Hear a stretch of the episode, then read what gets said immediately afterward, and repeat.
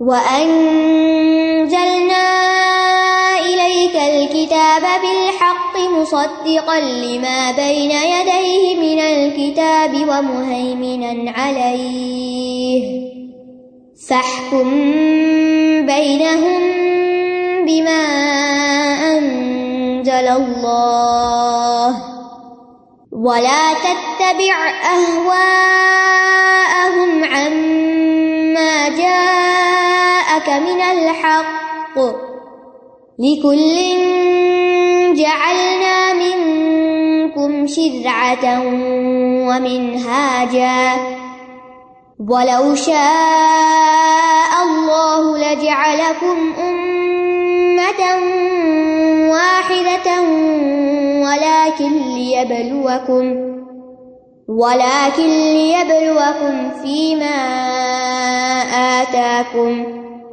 فَاسْتَبِقُوا الْخَيْرَاتِ. إِلَى اللَّهِ مَرْجِعُكُمْ جَمِيعًا فَيُنَبِّئُكُم بِمَا كُنتُمْ فِيهِ تَخْتَلِفُونَ. اور ہم نے آپ کی طرف حق کے ساتھ کتاب نازل کی جو تصدیق کرنے والی ہے اس کی، جو اس سے پہلے کتابوں میں ہے اور اس پر نگہبان ہے۔ بس آپ ان کے درمیان اسی کے مطابق فیصلہ کریں جو اللہ نے نازل کیا ہے۔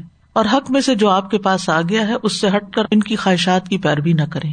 ہم نے تم میں سے ہر ایک کے لیے ایک راستہ اور ایک طریقہ مقرر کیا ہے۔ اور اگر اللہ چاہتا تو ضرور تم سب کو ایک امت بنا دیتا۔ لیکن اس نے ایسا نہیں کیا، تاکہ وہ تمہیں اس میں آزمائے جو اس نے تمہیں عطا کیا۔ بس نیکیوں میں سبقت کرو۔ تم سب کو اللہ ہی کی طرف لوٹنا ہے، پھر وہ تمہیں بتا دے گا جس میں تم اختلاف کرتے تھے۔ پہلے تورات کا ذکر ہوا، پھر انجیل کا ذکر ہوا اور اب قرآن مجید کا ذکر ہے۔ وہ انزلنا الئی کل کتاب اور ہم نے نازل کی آپ کی طرف یعنی محمد صلی اللہ علیہ وسلم کی طرف، الکتاب، کتاب یعنی قرآن۔ بالحق، حق کے ساتھ۔ یعنی قرآن جو کچھ لایا، وہ حق پر مشتمل تھا۔ یعنی ہم نے اس کو حق کے ساتھ اتارا۔ اللہ سبحان تعالیٰ کی طرف سے یہ برحق کتاب ہے۔ صورت السلام میں آتا وہ بالحق انزل نہ ہو وہ بالحق نزل۔ ہم نے اسے حق ہی کے ساتھ اتارا اور یہ حق لے کر ہی نازل ہوا ہے۔ قرآن بھی کیا کرتا ہے؟ مصدق الما بین یدئی من الکتاب۔ یہ تصدیق کرنے والا ہے جو اس سے پہلے کتاب میں سے، الکتاب میں سے۔ اور الکتاب یہاں جنس ہے یعنی جتنی بھی کتابیں نازل ہوئی ہیں، ان سب کی تصدیق کرتا ہے جو اللہ کی طرف سے آئی ان کی اصل شکل میں۔ وہ محمن علیہ اور اس پر نگہبان بھی ہے۔ محمن کا لفظ جو ہے، محافظ، نگران اور شاہد کا آتا ہے۔ یعنی یہ پچھلی کتابوں کی حفاظت کرتا ہے یعنی جو ان کے مضامین تھے، ان میں جو ضروری باتیں تھی وہ اس کے اندر آ گئی ہیں۔ پھر اسی طرح یہ ہے کہ یہ ان کی نگرانی بھی کرتا ہے کہ اس میں کیا مداخلت اور ہو گئی، اور شاہد بھی ہے۔ تو قرآن مجید کے ذریعے سابقہ کتب کی وضاحت بھی ہوئی، حفاظت بھی ہوئی، اور یہ بھی پتا چلا کہ کہاں کیا تبدیلی ہو گئی۔ سورت معدہ میں ہی آتا ہے، یا اہل کتاب قجا اکم رسول یو الکم کثیر مما کن تم تخفون من الکتاب۔ میاف کثیر۔ اے اہل کتاب، تمہارے پاس ہمارا رسول آ چکا ہے، جو تمہاری ان بہت سی باتوں کی وضاحت کر دیتا ہے جو تم کتاب میں سے چھپا جاتے تھے، اور بہت سی باتوں کو چھوڑ بھی دیتا ہے۔ یقیناً تمہارے پاس اللہ کی طرف سے روشنی اور واضح کتاب آ چکی، جس کے ذریعے اللہ ان لوگوں کو سلامتی کی راہیں دکھاتا ہے، جو اس کی رضا کے پیچھے چلتے ہیں۔ اور انہیں اپنے عزن سے اندھیروں سے نکال کر روشنی کی طرف لے جاتا ہے اور سیدھی راہ کی طرف ان کی رہنمائی کرتا ہے۔ پھر آپ کو کیا حکم دیا گیا؟ فہ کم بینا ہوں بیما انزل اللہ ان کے درمیان فیصلہ کیجیے اس کے مطابق جو اللہ نے نازل کیا۔ پیچھے گزر چکا، آپ چاہے تو فیصلہ کریں چاہے تو نہ کریں۔ چوائس دی گئی۔ اور یہاں کہا گیا یعنی اگر آپ کریں تو پھر اسی کے مطابق فیصلہ کریں جو اللہ نے اتارا ہے آپ پر۔ ٹھیک ہے؟ یعنی یہ ایک دوسرے سے کنٹراڈکٹ نہیں کرتی۔ یعنی اہل کتاب جب آپ کے پاس اپنا فیصلہ لے کر آئے تو پھر آپ تورات یا انجیل کے مطابق فیصلہ نہیں کریں گے، اسی اپنی کتاب کے مطابق کریں گے۔ ولا تب احوا اہم اما جا اکمن الحق۔ اور ان کی خواہشات کی پیروی نہ کریں۔ اسے چھوڑ کر جو آپ کے پاس حق میں سے آیا۔ یعنی مطلب کیا ہے؟ کہ ان کے دباؤ یا ان کی رائے یا ان کی مرضی یا ان کی شریعت یا ان کی عقل کے مطابق فیصلہ نہیں ہوگا۔ کیونکہ وہ تو انکار کرنا چاہتے ہیں اس کا جو محمد صلی اللہ علیہ وسلم لے کر آئے ہیں۔ تو آپ ان کی بات کے پیچھے نہ چلے اور یہ اہل کتاب تو ہے ہی، لیکن کفار مکہ نے بھی کہا تھا نا کہ آپ بس ہمارے علاقوں پہ ہاتھ رکھ دیں، ان کو برا بلا کہنا چھوڑ دیں، ہم آپ کی بات مانیں گے۔ یعنی ولا تب ہوں اما جا کا من الحق۔ حق میں سے جو آپ کے پاس آ چکا ہے، تو آپ حق کی پیروی کریں گے، ان کی خواہشات کی نہیں۔ ریکل جال نامن کم شر اتم و منہا جا تم میں سے ہر ایک کے لیے ہم نے طریقہ اور راستہ مقرر کر دیا ہے۔ شرا کہتے ہیں جس کو شریعت میں جاری کیا گیا ہو، اور منہاج کہتے ہیں جس کو منہج یعنی راستہ بنایا گیا ہو۔ تو ہر امت کے لیے ایسے شرعی احکام تھے جو ان کی حالت، ان کے مقام، ان کے زمانے کی مناسبت سے تھے۔ اور منہاج وہ راستہ تھا جس پر وہ امت چلتی تھی۔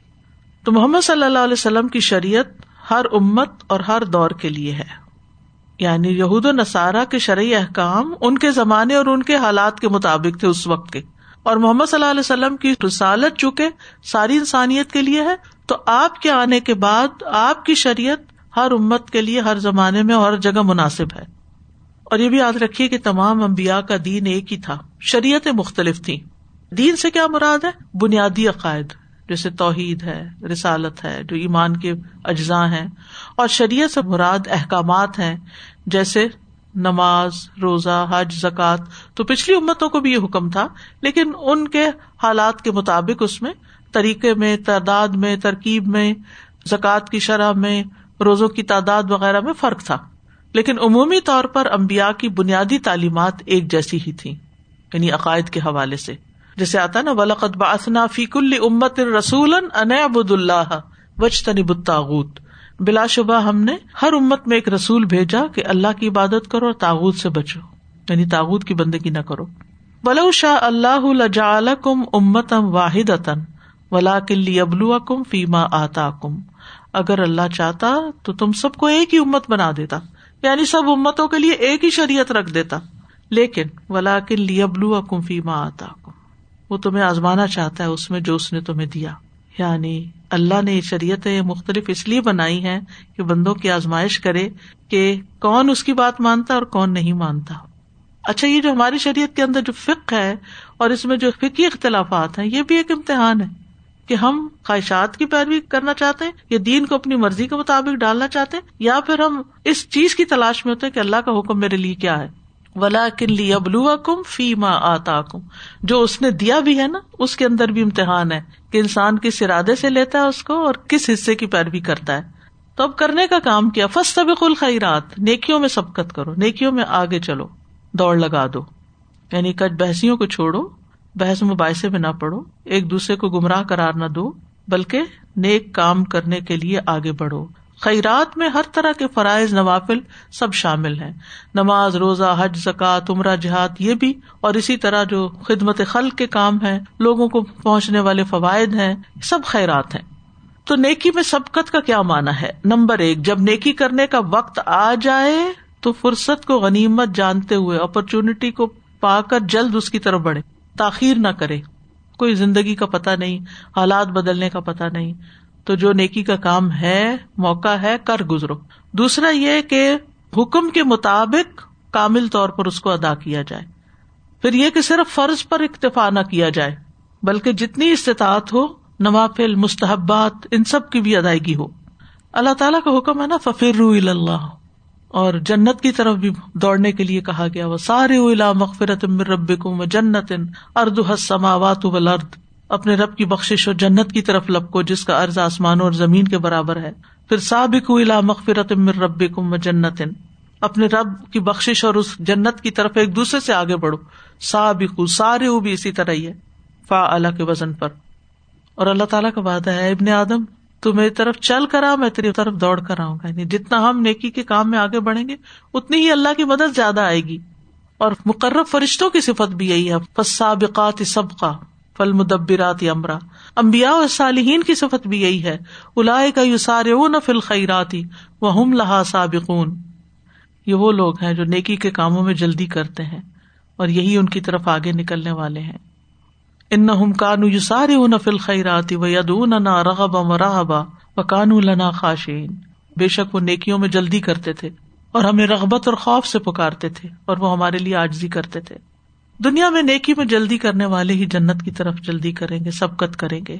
اللہ سبحان تعالیٰ فرماتے ہیں، ان الزین من خشیت رب مشفقون و لدین بیات رب یومنون و لدین برب لا شریقون و لدین یؤتون ما آت و آتوا قلوبهم وجلۃ انهم الى ربهم راجعون اولئک یسارعون فی الخیرات، وهم لها سابقون۔ اس میں ایمان بھی آ گیا، شرک کی نفی بھی آ گئی، خشیت بھی آ گئی۔ اور دلوں کا ڈرنا بھی آ گیا تو زیادہ تر کا تعلق کیا ہے؟ یعنی انسان کی سبقت کا اندرونی حالت سے ہے۔ اور نیکیوں میں جو آگے بڑھیں گے، یہ مقربین ہوں گے۔ وہ سابقون سابقون کل مقربون اور پھر بلند درجات پر ہوں گے، اعلی جنتوں میں ہوں گے۔ ان المتقین فی جنات و نہر فی مقعد صدق عند ملیک مقتدر۔ بے شک تقوا والے باغوں اور نہروں میں ہوں گے۔ صدقی مجلس میں۔ عظیم بادشاہ کے پاس جو بے حد قدرت والا ہے۔ تو نیکی کے ہر کام میں انسان کو سبقت کرنی چاہیے، اللہ کی فرما برداری میں فوراً جھک جانا چاہیے، رجوع کرنے میں، اپنی غلطی مان لینے میں، توبہ کرنے میں۔ فرائض اور واجبات کو اول وقت میں ادا کرنے میں انسان کو جلدی کرنی چاہیے، اول وقت میں نماز پڑھنی چاہیے، پہلی صف میں شریک ہونے کی کوشش کرنی چاہیے، جمعے کے دن جلدی مسجد جانا چاہیے، کیونکہ جو سب سے پہلا بندہ داخل ہوتا ہے مسجد میں اس کے لیے اونٹ کی قربانی لکھی جاتی ہے، دوسرے کے لیے گائے کی، تیسرے کے لیے سینگ والے دمبے کی، چوتھے کے لیے مرغی کی، پانچویں کے لیے انڈے کی۔ اور جب امام خطبے کے لیے نکلتا ہے، تو فرشتے خطبہ سننے لگتے ہیں اور لکھنا بند کر دیتے ہیں۔ اسی طرح مخلوق کے حقوق ادا کرنے میں بھی نیکی کے کاموں میں سبقت کرنی چاہیے۔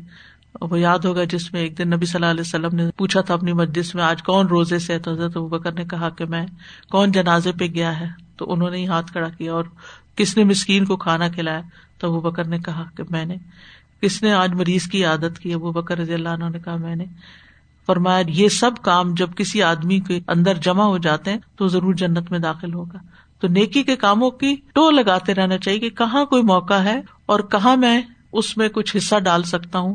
اور کس طرح میں آگے بڑھ سکتا ہوں؟ نہ کہ نیکی کی اپرچونٹی سامنے آنے پہ کہ لو پھر مصیبت آ گئی۔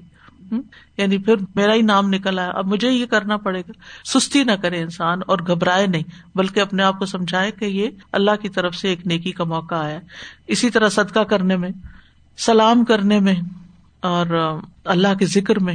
پھر فرمایا اللہ مرجی اکم جمی ان فیونبی اکم بما کن تم فی ہی تختلف اللہ کی طرف تم سب کو لوٹنا ہے۔ یعنی دنیا ہو یا آخرت ہو، پلٹتے ہم اللہ ہی کی طرف دنیا میں کیسے پلٹتے ہیں؟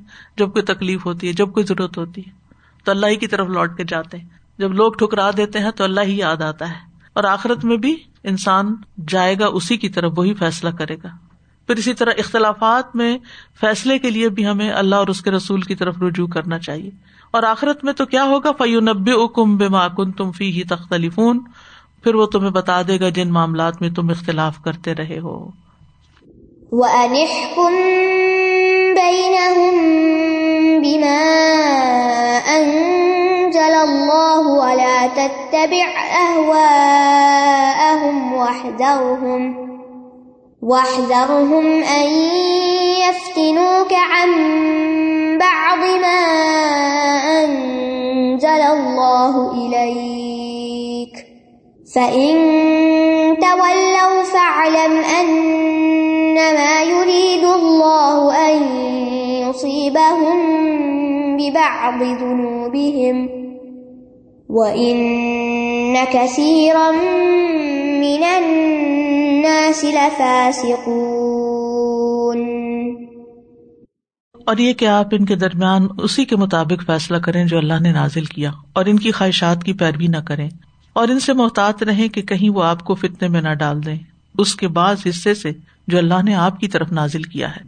پھر اگر وہ منہ موڑ جائیں تو جان لیں کہ بے شک اللہ ان کو، ان کے بعض گناہوں کی وجہ سے مصیبت میں ڈالنا چاہتا ہے۔ اور بے شک لوگوں میں بہت سے یقیناً فاسق ہیں۔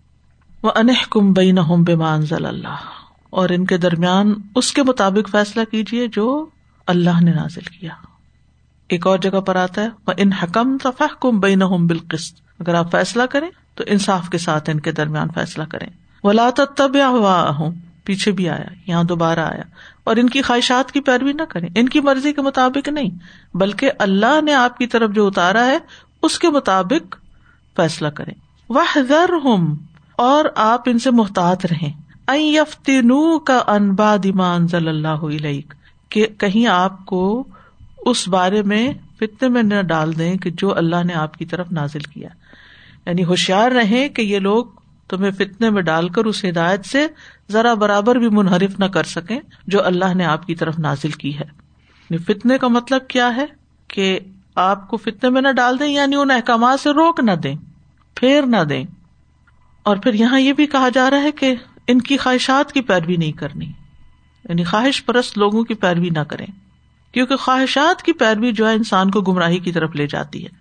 قرآن مجید میں آتا وہ ان تو اکثر منفل ارد یو دلو کا انصبیل اللہ اگر تو ان لوگوں میں سے اکثر کا کہنا مانے جو زمین میں ہے تو وہ تجھے اللہ کے راستے سے بھٹکا ہی دیں گے۔ کیونکہ اکثریت جو ہے میجورٹی جو ہے، وہ اپنی خواہشات پہ چلتی ہے۔ وہ دین پہ نہیں چلنا چاہتی اور آپ کو بھی روکتی ہے۔ ان طول پھر اگر وہ منہ موڑ جائیں۔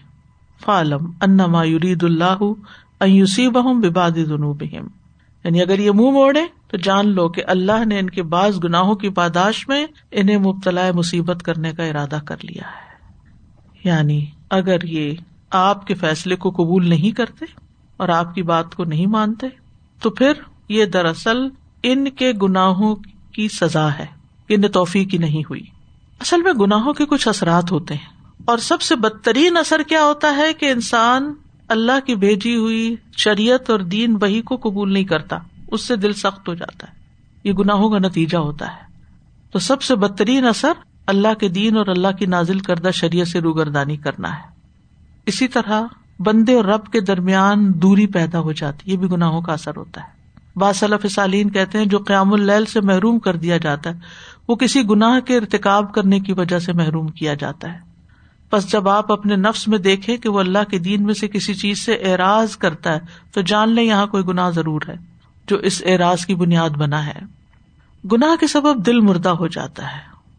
کل بل رانا اللہ قلوب ہما کانو یکسب حسن بصری کہتے ہیں، گناہ پہ گناہ کرنا حتیٰ کہ وہ دل کو اندھا کر دیں۔ انسان سے گناہ کا احساس مٹ جاتا ہے کہ وہ غلط کر رہا ہے۔ اور یہ بہت بڑی مصیبت، بہت بڑی آفت ہے۔ پھر زمین سے برکتیں ختم ہو جاتی ہیں۔ اور نیکی سے برکتیں آتی ہیں۔ عمر رسک علم، عمل، ہر چیز کی برکت ختم ہو جاتی ہے گناہوں کی وجہ سے۔ مصیبتیں اترتی ہیں۔ وما اصاب کم مصیبت فبما کسبت ایدی کم میافون کثیر جو مصیبت تمہیں پہنچی وہ اس وجہ سے جو تمہارے ہاتھوں نے کمایا اور وہ بہت سی چیزوں سے درگزر کر جاتا ہے۔ مشکلات اور دشواریاں پیدا ہو جاتی ہیں۔ بعض اوقات جسمانی بیماریاں لگ جاتی ہیں۔ حدیث میں آتا ہے، جب بھی کسی رگ یا آنکھ کو نقصان پہنچتا ہے، تو کسی نہ کسی گناہ کی وجہ سے ہوتا ہے۔ اور جو تکلیفیں اللہ ویسے ہی ٹالتا ہے، وہ تو کہیں زیادہ ہوتی ہیں۔ وہ ان نہ کثیر امن ناصل فاسقون اور لوگوں میں سے اکثریت فاسق ہے نا فرمان ہے آپ دیکھے اس پلانٹ ارتھ پر کتنے بلینز لوگ ہیں نا۔ ان میں مسلم تو ون فورتھ ہوں گے شاید، یا اس سے بھی کم۔ تو باقی تو کچھ مانتے ہی نہیں اور کچھ شرک کرتے ہیں اور کچھ اور طرح کے کام کرتے ہیں۔ اور جو مسلمان ہیں ان کے اندر سے کتنے فیصد جو باقی فرما بردار مسلمان ہیں وہ بھی نام کے بنے ہوئے ہیں۔ تو یہاں فرمایا کثیر من الناس لفاسقون. افحكم الجاهلية يبغون ومن احسن من الله حكما لقوم يوقنون کیا پھر وہ جاہلیت کا فیصلہ چاہتے ہیں؟ اور فیصلہ کرنے میں اللہ سے بڑھ کر کون زیادہ اچھا ہو سکتا ہے؟ ان لوگوں کے لیے جو یقین رکھتے ہیں۔ یہ جو سوال ہے، افا حکم الجاہلیہ؟ تو یہ استفام انکار اور توبیح کے لیے ہے، ڈانٹ ہے۔ یعنی اللہ کی اتاری شریعت کے مطابق کیے ہوئے فیصلے چھوڑ کر کفر و جاہلیت کے زمانے کے فیصلے پسند کرتے ہیں، جن کی بنیاد ذاتی خواہشات پر ہے۔ اور یہ جاہلیت کا لفظ جو ہے نا، یہ اسلام کے مقابلے میں بولا جاتا ہے۔ اسلام سے پہلے کے دور کو دور جاہلیت کہا جاتا ہے۔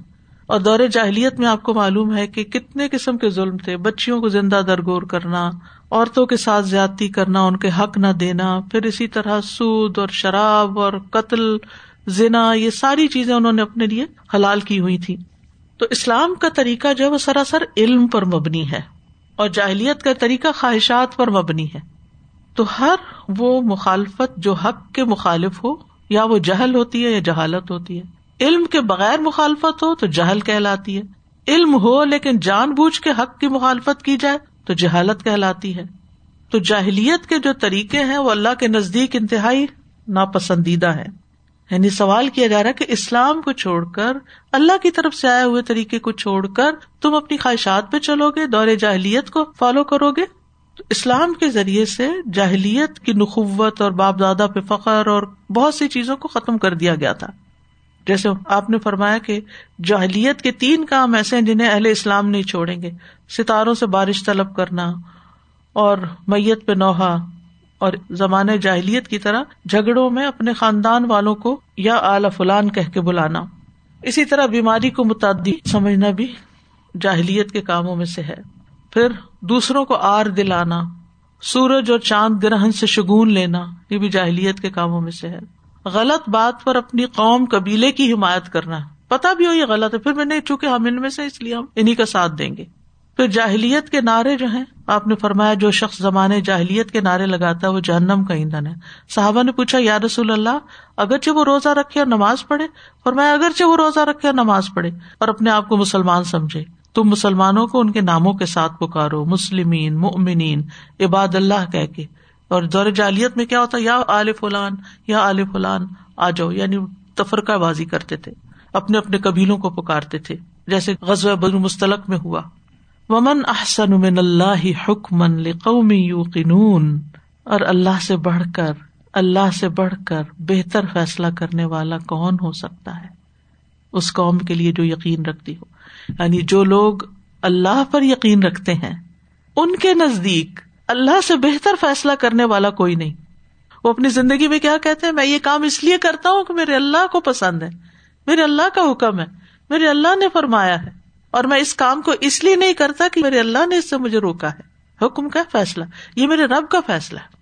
تقدیر پر بھی وہ ناراض نہیں ہوتے کہ میرے رب کی بنائی ہوئی تقدیر ہے۔ یہ اس کا فیصلہ ہے۔ عام طور پر ہم زندگی میں کس لیے بہت پریشان رہتے ہیں؟ ہم کہتے ہیں کہ یہ فیصلہ ٹھیک نہیں ہوا۔ مثلاً، شادی کا فیصلہ ٹھیک نہیں ہوا۔ یہاں میری شادی ہونی نہیں چاہیے تھی، یہ فلاں کی غلطی ہے۔ فلاں بیچ میں آ گیا تھا، فلاں نے پریشرائز کیا تھا۔ فلاں چیز جو ہوئی ہے زندگی میں، وہ ٹھیک نہیں ہوئی، یہ ٹھیک نہیں ہوا۔ ٹھیک ہے، انسان اپنی حد تک ٹھیک ہی کرنے کی کوشش کرتا ہے، لیکن پھر بھی ہو جاتا ہے۔ تو وہ تقدیر میں تھی ایک چیز، اب اسے ایکسپٹ کر لو۔ تو اللہ سے بڑھ کر کسی کے فیصلے بہتر نہیں۔ اسی لیے جب کوئی تکلیف بھی آتی ہے تو اس میں بھی بڑی خیر ہوتی اس میں بھی خیر ہوتی ہے، کیونکہ وہ اللہ کا فیصلہ ہوتا ہے کہ انسان کو اس امتحان یا آزمائش سے گزارنا ہوتا ہے۔ اس سے وہ معلوم نہیں کیا کچھ سیکھتا ہے جو عام حالات میں وہ سیکھ نہیں سکتا۔ لیکن یہ اس کو نصیب ہوتا ہے جو یقین کرے کہ رب میرے حق میں کبھی برا نہیں چاہتا۔ اس نے اگر مجھے اس مشکل میں ڈالا تو اس میں کوئی خیر ہی خیر ہے۔ تو ایک حکم اللہ ہوتا ہے اور ایک حکم الجاہلیت ہوتی ہے۔ تو ہمیں اپنے زندگی میں ڈسیزن لینے میں اللہ کی طرف رجوع کرنا چاہیے۔ اور اللہ کے فیصلوں کو احسن سمجھنا چاہیے، اس پر راضی ہونا چاہیے۔ چاہے بظاہر مسلحت نظر نہ بھی آئے۔ کچھ چیزیں ایسی ہوتی ہیں جن میں ہمیں کوئی فائدہ نظر نہیں آتا، لیکن وہ ہماری زندگی میں ہو رہی ہوتی ہیں۔ تو اللہ تعالیٰ سے دعا کرنی چاہیے کہ اللہ مجھے وہ رخ دکھا دے کہ اس کی آخر کیا حکمت ہے، اس کے پیچھے کیا مسلحت ہے، تاکہ میرے اندر وہ ایکسپٹنس اس درجے کی آ جائے جس سے تو راضی ہو جائے۔ وآخر دعوانا ان الحمد للہ رب العالمین. سبحانک اللہم و بحمدک. اشہد اللہ الہ الا انت. استغفرک و اتوب الیک. السلام علیکم و رحمۃ اللہ وبرکاتہ.